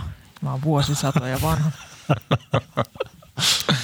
Mutta onko mä ymmärtänyt oikein, että siis ala, että niinku periaatteessa on vielä olemassa joku sellainen kikka, että alahuoneen puhemies voisi te- tehdä jotain. Mä taisin kopioida tämän Hesarista, että jos se jonkun, jotenkin niin yhdessä parlamenttiryhmien kanssa saisi jo, jonkun hätätilamenettelyn käyntiin, niin sitten, sitten voisi saada jotain lisäaikaa. Se saattaa olla, mutta tämän päätöksen, tätä päätöstä ei tee parlamentti, eikä itse asiassa tehnyt edes pääministeri yksin, vaan tämän näköinen instanssi kuin Privy Council. Ja Privy Council on tämmöinen hallituksen keskeisistä ministereistä koostuva joku ryhmittymä, mm, no jo, jota johtaa Jacob Rees-Mogg, joka on semmoinen niin kuin wankkereiden wankkeri, semmoinen niin, niin kuin, tiedätkö, pitkä ja laiha ja yläluokkainen paskiainen kuin voi Britanniassa olla. Upper class twat of the year. Just näin. Niin, niin tota, ne on tehnyt sen päätöksen ja mun käsittääkseni se päätös on yksin heidän. Siihen ei kukaan voi tulla kipparoimaan. Tota, mitä Boris Johnson hyötyy tästä? Muuta kuin sen, että se saa minimoitua sen parlamentin sähläämisen. Mun mielestä se on aika lailla se hyöty, mitä se tavoittelee. Jotain mä kuulin, jotain analyysiä, mitä mä en ihan ymmärtänyt, että tällainen pelaa jotenkin ulos peleistä sen parlamentin puhemiehen, sen order, se John Belcrow. Että se jotenkin, nyt Belcrow niin kuin asemoituu opposition puhemieheksi. Eikö tämä Jotenkin me- tälleen. eikö se- en mä tajunnut. Eikö se voi loogisesti ajatella niin, että koska tässä nyt on hyvin mahdollista, että tässä tulee vielä niin kuin tavallaan, että toi hallitus hajoaa. Ja nyt se tavallaan, nyt kun se osoittamalla sen, että hän on tosissaan, tekee tämmöisiä äärimmäisiä keinoja, niin tämähän on suunnattu myös sitä niin kuin Brexit-puoluetta vastaan. Tämä on suunniteltu ja he ovat tosissaan ja nyt niin kuin tavallaan tämän konservatiiveihin pettyneiden Brexitin kannattajien niin kuin sympatiat on nyt taas Boriksen puolella. Mm. Että Boris sai nyt tavallaan, tämähän on niin kuin hyökkäys ennen kaikkea se Faragein jengiä vastaan. Että Kyllä. Sehän sai nyt niin kuin tavallaan itselleen tämmöisen kovan jäbän maineen. Erikoinen meininki. Oh, mutta mä, mä oon ihaillut Boris Johnsonia, en ole samaa mieltä monista asioista varmastikaan, mutta ihailen hänen niin kuin meininkiä, koska luitteko te ikinä sitä Facebook-postausta, jossa joku kuvaili sitä, miten Boris Johnson tulee pitämään puhetta? Mikä se illallisen kutsu, että, niinku täällä, että, että täällä alkaa kohta joku puhe ja Boris Johnson kysyy, että ajaa, että kuka puhuu. Sitten vastataan, että sinä. Ja Sitten se on sellainen, good God. Missä, missä mä oon? Ja mikä tää- mikä Si- tää Sä oot kiinteistösijoittajien yhdistyksen äh, vuosikokouksessa. Voi her- Herttilä ja sitten se kirjoittaa Sitten- jotain paperinenäliinalle, vetää briljantin, hauskan, mahtavan puheen. Aivan uskomaton tarina. Ai, Linkataan jossain siihen, koska ei, ei saa spoilata, koska se menee niin kuin aivan mielettömäksi tarina. Joka tapauksessa, mennäänkö eteenpäin vielä? No mennään. No niin. Viime hallituskauden keisaripuolue eli keskusta hakee itselleen nyt uutta puoluejohtoa, koska nykyinen puheenjohtaja Juha Sipilä pisti Suomen asiat kuntoon eikä häntä enää siten tarvita. Ei oota, ei. Koska Sipilästä tuli kaiken pahan ruumiillistuma ja varmennettujen tietojen mukaan kukaan ei esimerkiksi eduskunnassa suostu istumaan niin lähellä häntä, että saattaisivat joutua samaan kuvaan. Tämäkin oli vale. Mä keksin tuon omasta päästäni. Uh, uudeksi puheenjohtajaksi on ehdolla kolme ihmistä. Se tyyppi, jonka nimeä kukaan ei muista. Elinkeinoministeri Katri Kulmuni ja tanssii tähtien kanssa ministeri Antti Kaikkonen. Kuka se Paitsi- kolmas no on? ei, se, ei se ole kolmatta. Olipa. No se on yksi tyyppi, joka on itse ilmoittanut olevansa ehdolla, mutta se tarvitsisi jonkun, joka ehdottaisi häntä. Ah, jaa. Ei No se ole oli saanut löytynyt- silti prosentin kannatuksen. Onko ei ole Paavo Väyrynen käytettävissä? Jaa, Onko ei Tuija. Siltamäki käytetty? Totta, Meisselissä. Okei, okay, Marko, sä oot laskeskellut nyt omassa päässäsi ja kenties En, muiden- en, ole, en ole laskenut mitään. Mä oon tehnyt tota, no siis tänään tuli, tänään tuli tota Alman tekemä kysely erilaisille kepupäättäjille. Siellä oli piiripäättäjiä ja eduskuntaryhmää ja sen mukaan, Piripäättäjiä. piripäättäjiä. Sen mukaan tota, Kulmuni, olisi, Kulmuni oli selvästi tai jonkun verran edellä kaikkosta. Mutta mä tein nyt tota, Mä tein nyt ihan toisenlaisen, mä kirjoitin juttu, mä en tiedä onko se vielä julki, mutta tota, mm, siis Katri Kulmunin nettisivuilta löytyy, hänellä on yli tuhat tukijaa, niin kuin eri, eri ihmisiä, kepulaisia, jotka tukevat häntä. Ja tota, hän on tehnyt semmoisen poikkeuksellisen ratkaisun, että se on pannut ne aakkosjärjestykseen. Mhm. Ja mitä sanoit, oho, Joo. koska se ero on se, että yleensä kun, yleensä kun jollain äh, ehdokkaalla Yleensä johonkin- kepulaiset ei osaa aakkosta. No ei, eikä, eikä, eikä niitä kannata panna aakkosjärjestykseen, koska nyt, nyt kun ne on aakkosjärjestyksessä, niin sä löydät, ketä siellä on. Ja sä pystyt myös näet, että niin kun, jos on tuhat nimeä sikin soki, niin sun on kauhean vaikea hahmottaa, että kuka puuttuu. Mm. Mutta nyt kun on aakkosjärjestyksessä, niin sä näet heti, että tuossa on niin kuin K, A, A, A, tuosta puuttuu joku välistä. Se on niin kuin helppo hahmottaa, ketä siellä on ja ketä Aha. siellä ei ole, koska ne on aakkosjärjestyksessä. Tämä on kuulemma Ja tämmöinen- kepulaiset on aina tiennyt, että toimittajat ei puolestaan osaa kopioida sitä listaa omaan Exceliinsä ja pistää niitä aakkosjärjestykseen. Eli se on kaikille aina Joo, ihan Eikä myystä. tää ei- tää ei- 80 prosenttia ole siis Suomen toimi- toimittajista Tämä ei ole siis toimittajia ei toimittajille, osaa. vaan niin kuin, tämä itse asiassa koskee lähinnä kepulaisia, koska kepulaiset itse nämä puoluekokousedustajat, ne katsoo, ketkä tukee ja Niin. kenen leirissä haluaa olla ja näin.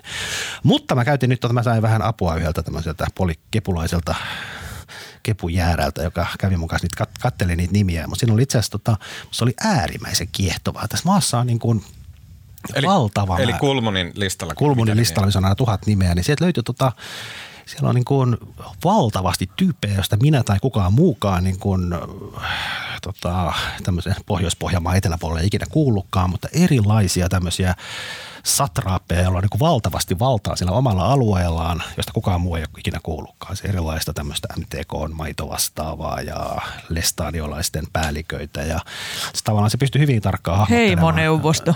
Heimoneuvosto, mutta se pystyy myös, Kulmonin takana on Pohjois-Pohjanmaan niin kuin lestadiolaiset ilmeisesti aika järjestään ja se tulee Kulmoni tämän nimilistan perusteella tämä politrukki pystyy arvioimaan, että se voittaa Pohjois-Pohjanmaa, joka on isoin piiri, niin noin 70-30. Aha. Ja tavallaan näiden, Aika kova. se oli musta todella siistiä, kun näiden nimien perusteella pystyy hyvin tarkkaan sanomaan, miten eri maakunnissa Kulmunilla menee. Mm. Niinkö? Joo. Onpa jännittävää. Tämä on todella kiehtovaa. No mitä, miltä Tässä ollaan, se, tässä ollaan tässä kipulogian niin kuin siellä niin kuin aivan pimeimmissä vesissä. tuohon vielä lasillinen täysmaitoa päälle. Kyllä. Eikö tämä pitäisi olla ihan normaalia poliittista journalismia? Mun mielestä, mä oon tässäkin podcastissa peräänkuuluttanut monesti, että näin sen pitää tehdä se analyysi, eikä silleen mutuilemalla. Saanko siteerata? Sanoo mies, joka pasteilee twiittejä internettiin. Saanko siteerata? Esimerkiksi Aamulehden analyysissä, ää, jossa näitä lukuja esiteltiin, luki tälleen, että tota, almalaisten julkaisujen Kauppalehden, Iltalehden, Talouselämän ja Uuden Suomen kyselyn muutamassa suullisessa perustelussa nousivat esiin Kulmanin kohdalla sanat nuori ja nainen. Kaikkosen kohdalla esiintyy usein, usein sanat kokenut, mutta ei nuorisosäätiötäkään ole keskustan kentällä täysin unohdettu. Ja mun mielestä tämmöinen analyysi on paskaa ja miksi meillä tehdään tämmöistä analyysiä?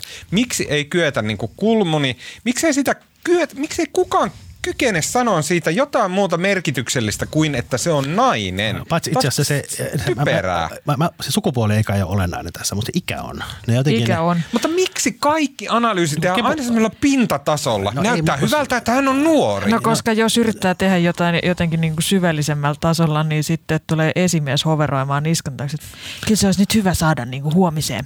Joo, joo, mutta se on kyllä- kyllä se olisi nyt huomiseen tosi hyvä saada. Mutta no se- eikö tässä menee kaksi päivää? Joo, mutta se olisi tosi hyvä saada huomiseen. Jo- Joo, mutta itse asiassa ikä, ikä on kyllä ihan, se, on niin kuin, se ei ole vaan sen takia, että se on, se on nuorempi, vaan sillä on niin kuin Tuomas, merkitystä. laita puhelin pois. Niin, älä häiritse, kun toisella on podcast käynnissä.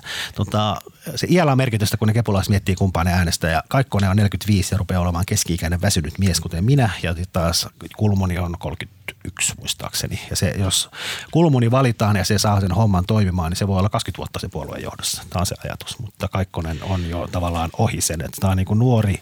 Tämä on sama ikäinen kuin Esko Aho aikoinaan. Niin, Onko tässä mut- samanlaista, niin kuin to, onko tässä myös jotain kepulaista niin kuin toiveajattelua sille, että jos, me va, jos siihen laitettaisiin se joku niin kuin ei vielä täysin muumioitunut ihmisraunia siihen puolueen johtoon, niin se saattaisi houkutella jotain ne nuoria keskustan pariin, e- ettei keskusta niin kuin täysin tyrehtyisi en sit, tiedä, kun suuret niin, mä en tiedä, ikäluokat onko se kuolee. niin syvällinen ajatus vai onko se se, että Kulmuni on nyt 31 ja sitten ensi kesäkuussa, kun saa kenkään, niin se on 31 ja puoli. Okei, okay, mä, mm.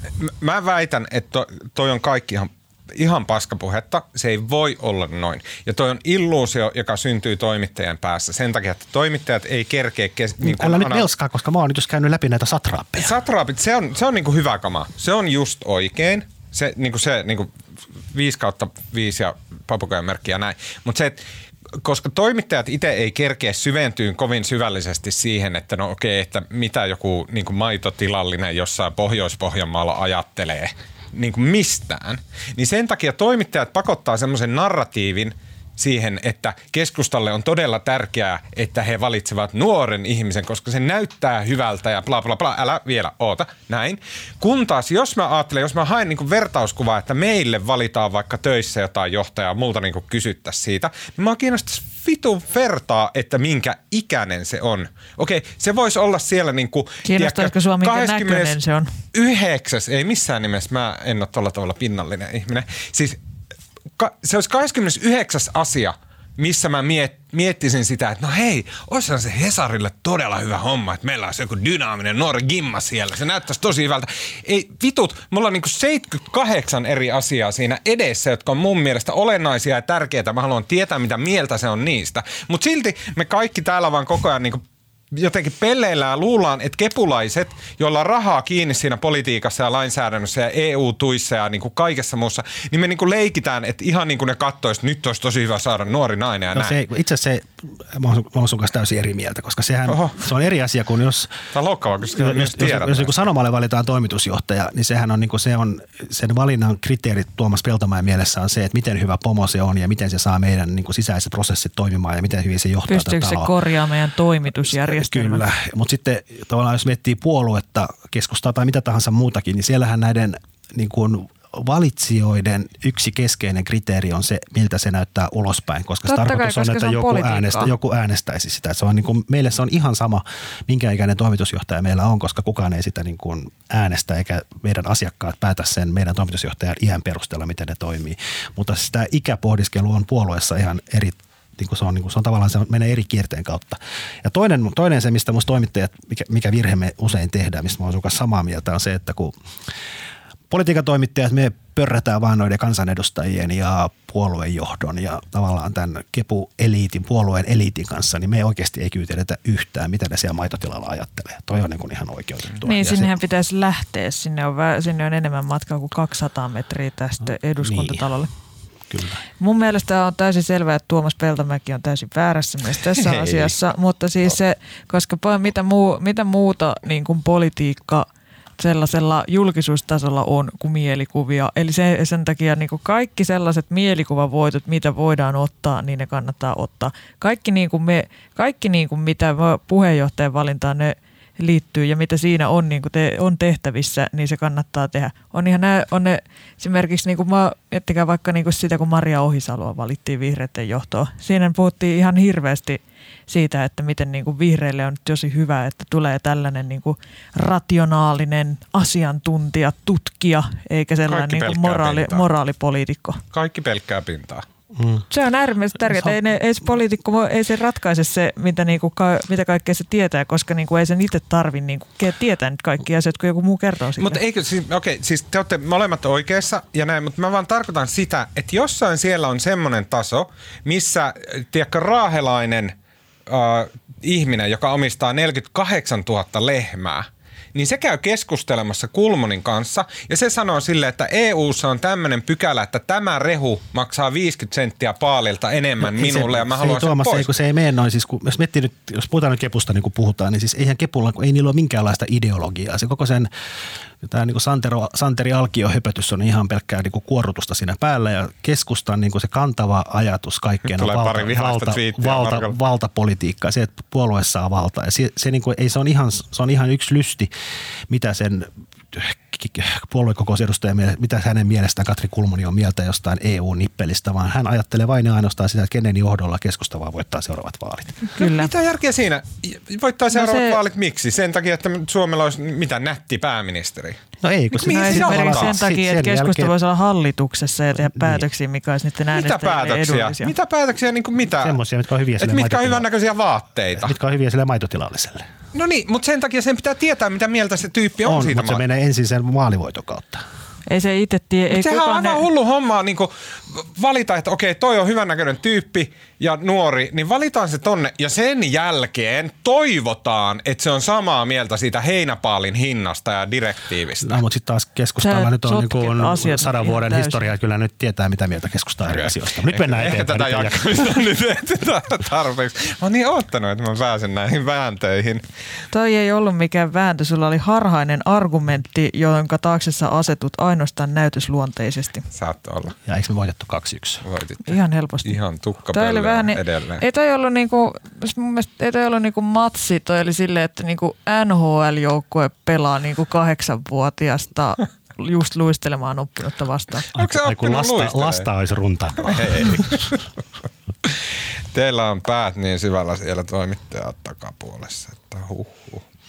Okei, hei, nyt kun tulee maksimihelteet Suomeen Tuleeko? tänä viikonloppuna, joo, tulee, tai ne on tällä hetkellä meneillään, äh, ainakin meillä Hyvinkäällä, äh, niin sitten ehkä haette kylmän oluen ja menette puistoon juomaan, puistobisseen. Ja se kuulostaa ihan mahdottoman mukavalta. Ehkä me tehdään se kolmestaan. Mun mielestä sekin olisi hirveän kiva. Niin, Katellaan, mulla on aika kiire. niin milläs tota, tarinoilla ajattelit viihdyttää esimerkiksi mua tai jotain muuta ystävää tai kollegaa tai perheenjäsentä? Mä aion vahdata tällaisesta kirjasta kuin Rise of the Victimhood Culture, joka on Bradley Campbellin ja Jason Manningin kirjoittama, kirjoittama kirja, jossa käsitellään esimerkiksi mikroaggressioita, safe spaces ja tällaisia 2010-luvun kulttuurisotia, jotka sopii esimerkiksi mukavasti täydentämään vaikkapa tätä Veikka Lahtisen nyt esseen herättämää keskustelua. Mielestäni tässä on vaan olen ehkä puoliväliä lähestymässä ja tässä on ollut tosi kiinnostavia, kiinnostavia ajatuksia ja pointteja esimerkiksi siitä, että mitä niin tämä uhriutumisen, uhriutumisen käsite niin 2010-luvun kulttuurisodissa tarkoittaa. Okei, okay, mielenkiintoinen. Sanon vielä sen kirjan nimi.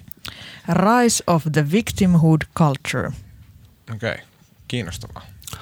Marko. Mä voisin intoilla, intoilla siitä tota, Mä löysin kesällä nyt internetin. Oho. Yes. Hyvä Marko. Yes. Tota, mä, mä innostuin ostamaan, kun jotenkin... Mikä oli ensimmäinen asia, minkä googlasit? Keskusta. Tuomas Peltomäki yhteystiedot. Kuka voittaa? no, Sitten sen jälkeen mä innostuin. Mä, mä ostelin, tota, mä ostelin, Research done. Ostin, ostin vaikka mitä kirjoja. Oho. Ostin, ostin kaikki. Nyt mulla, mulla oli varmaan seitsemän kirjaa kesälomalla. Ja oli siis todella... miten se ostit kirjaa? Mä ostin jostain niitä Amerikasta jotain tilaille. Siis niin tilaille pädiin, pädiin. Pädiin? Niin. E-kirjoja? E-kirjoja. Mä oon löytänyt oliko internetin. Se, oliko se pädi sellainen, minkä sä voitit oltuasi 500 000 kävijä jollain verkkosivulla? Ei, mulla oli, tota, mulla oli se tota, entuudesta. Ja mä, mä voisin intoilla, mä ostin vähän sattumanvaraisesti näitä kirjoja. Yksi niin kuin, musta ihan älyttömän hyvä oli tämmöinen, äh, se nimi on Friday Night Lights. Tiedät sä? En, ehkä. Se on, ilmeisesti on kirjoitettu. Multa ei edes kysytty. No toi oli sen näköinen, että se, tiedät sä? En todellakaan se, on, se on mainio kirja, sota, mä katsoin just sen kirjoittajan nimen. Sen nimi on H.J. Bissinger, joka on New York Timesin toimittaja, joka on kirjoittanut 90-luvun alussa tämän hän oli jotenkin innostunut, kiinnostunut siitä, miten niin kuin amerikkalainen jalkapallo, miten niin kuin valtava kulttuurinen voima se on Yhdysvalloissa. Ja sitten hän, hän otti perheensä, hän tavallaan laittoi, otti perheensä mukaan ja muutti vuodeksi jonnekin keskilänteen, sellainen pieni kaupunki, jossa koko elämä pyörii sen paikallisen college jenkkifudis-joukkueen mm. kanssa. Ja se vuoden asu siellä ja se kertoo siitä jengistä, mutta ennen kaikkea se kertoo tämmöisestä taantuvasta teollisuuskaupungista ja mitä ne, kun se pääsi ineen kaikkiin skeneihin. Skeneen, niin se kirjoitti sitten, millaista elämä on tämmöisessä pienessä kaupungissa sen jenkkifudisjoukkueen niin kuin tavallaan varjossa. Ja se, oli, se joukko oli oikeastaan niin kuin ainut ilo, mikä näillä ihmisillä oli elämässä ja aina perjantaisin ne meni katsomaan sitä matseja. Ja sitten se, se kirja on todella hyvä ja se kertoo musta niin kuin – Varmaan samanlaisin, samanlaisin kirja voisi tehdä monesta suomalaista pikkukaupungista, mutta se kertoo niin kuin nimellä näistä ihmisistä ja heidän välistä suhteistaan ja sen kaupungin rasismista ja kaikista rikollisuudesta ja ongelmista ja syrjäytymisestä. Ja sitten se oli vuoden asunut siellä ystävystön lapset oli koulussa ja kaikki se oli ihan täysin inessä siellä ja sitten se oli sopinut, että se kirja julkistetaan siellä kaupungissa järjestetään niin kuin maanlaajuinen julkistustilaisuus. Hän on maineikas kirjailija ja sitten tota, sitä ensimmäiset kappaleet vuoti julkisuuteen ja ne kaupunkilaiset ehti lukea sen ja sai, sai niin paljon tappouhkauksia, että se piti perua se Eikä. julkistustilaisuus. No. Mutta se on aivan mahtava kirja, kannattaa lukea. Okei, okay, wow. Friday, Friday Night Lights. Friday Night Lights. Myös mä aion äh, suositella kirjaa, kirjaa, jonka luin tuossa kesäloman aikana. Äh, Tämä on tämmöinen Hello World, Being Human in the Age of Algorithms – äh, poikkeuksellisen hyvä kirja. Äh, mä oon hirve, hirveän nörtti, koodaan paljon, koodaan keinoälyhommia, koneoppimista ja muuta ja bla bla bla. Luen paljon aiheesta ja niin kuin tiedän paljon aiheesta. Tämä oli varmaan ensimmäinen hyvä kirja, minkä olen lukenut. Tässä ei ollut yhtään mitään paskajauhantaa, ei mitään niin kuin fantasiointikuvitelmia, ei mitään keinoäly, niin kuin semmoisia skifi-fantasioita ja ihmiskunnan tuhoja ja näin. Hyvin seikkaperäisesti selostettiin, että miten – uh, niin kuin missä mennään siinä, että mitä algoritmeja on käytössä, mihin ne perustuu, miten ne toimii, mitä ongelmia niitä on. Kaikki kerrottiin semmoisia hienojen, mielenkiintoisten, jännittävien tarinoiden kautta ja sitten selostettiin niitä niin perusjuttuja. Kuka tahansa ääliö pystyisi tarttumaan tähän kirjaan, lukemaan sen ja sen jälkeen ymmärtämään silleen ehkä 90 prosenttia enemmän siitä maailmasta, missä elää. Eli vaikka sua ei kiinnosta tietokoneet paskan vertaa, etkä koodaa, etkä ymmärrä AI-hommista mitään, niin kirja on Hello World – Being Human in the Age of Algorithms, kirjoittaja Hannah Fry, uh, oli siis todella, todella hyvä. Kannattaa lukea. Uh, linkin löydät vaikka minun Goodreads-tililtä. Teidänkin pitää tehdä semmoiset, niin sieltä on helppo jakaa. Tuska, tuskainen ynähdys. Okei. Miksei voi, miksei voi vaan niinku lukea, ki, lukea kirjasta, se on kiva. Ta, Niin, ta, ta, En mä ikinä lue kirjoja, mä kuuntelen ne aina. No niin, nyt lopetetaan. Okei, okei. Hei, siinä kaikki tältä viikolta. Uh, kiitos Tuija Siltamäki. Eipä mitään. Kiitos Marko Junkkari. Kiitos. Uh, minä olen Tuomas Peltomäki ja äänen meille tekee, äänen ja kuvan meille tekee Mikko Peura. Ja me Muista se mainos. Taas. Mä unohdin sen itse, vaikka mä kaikille muille pakotin, että se on luettava. Saako nyt mennä? Marko, saat mennä. Tuija, saat mennä. Ja Kiitos, tota, oli ilo. rakas kuulija, uh, tämänkin podcastin sponsoroivat Helsingin Sanomien tilaajat. Hesari on merkittävin täysin riippumaton suomalainen media, jossa on joka ikisenä vuoden päivänä kovaa uutista, syvällistä taustattavaa journalismia, ulkomaan uutiset, internetin ja somen viimeiset käänteet, uusimmat trendit, tekstiä, kuvaa ja ääntä ja kaiken tämän saat aivan omaksesi alkaen vaan 990 euroa kuussa. Ja mikä vielä parempaa teille, rakkaat podin kuuntelijat, on varattu, minä itse olen varannut teille ihan oman täysin ilmaisen kuukauden kokeilutilauksen osoitteessa hs.fi kautta parempaa kuunneltavaa. Eli menette osoitteeseen hs.fi kautta parempaa kuunneltavaa, täytätte tietonne ja saatte Helsingin Sanomien, Sanomien koko sisällön, timanttijutut, podcastit ja ääniversiot kuukausiliitteen jutuista, uutiset minuutti minuutilta, appin, näköislehdet, HS-kirjaston viikon kirjan ja tekstihan on kaikkiin HS-lehtiin vuodesta 1904, mikä on mahtava aarreaitta, missä kuluu tuntikausia. Eli kaikki tämä vaan podcastien kuuntelijoille osoitteesta hs.fi kautta parempaa kuunneltavaa. Eli vielä kerran, näytetilaus ei sido mihinkään, kestää kuukauden ja loppuu itsestään siihen ja sen saat sinä koska kuuntelet tätä podcastia, joten käy hakemassa se itsellesi osoitteesta hs.fi kautta parempaa kuunneltavaa. Ensi kerralla mä aion lukea tämän mainoksen kesken lähetyksen, enkä typerästi sen lopuksi. Mutta siinäpä se, mun nimi oli Tuomas Peltomäki ja kuullaan taas ensi viikolla.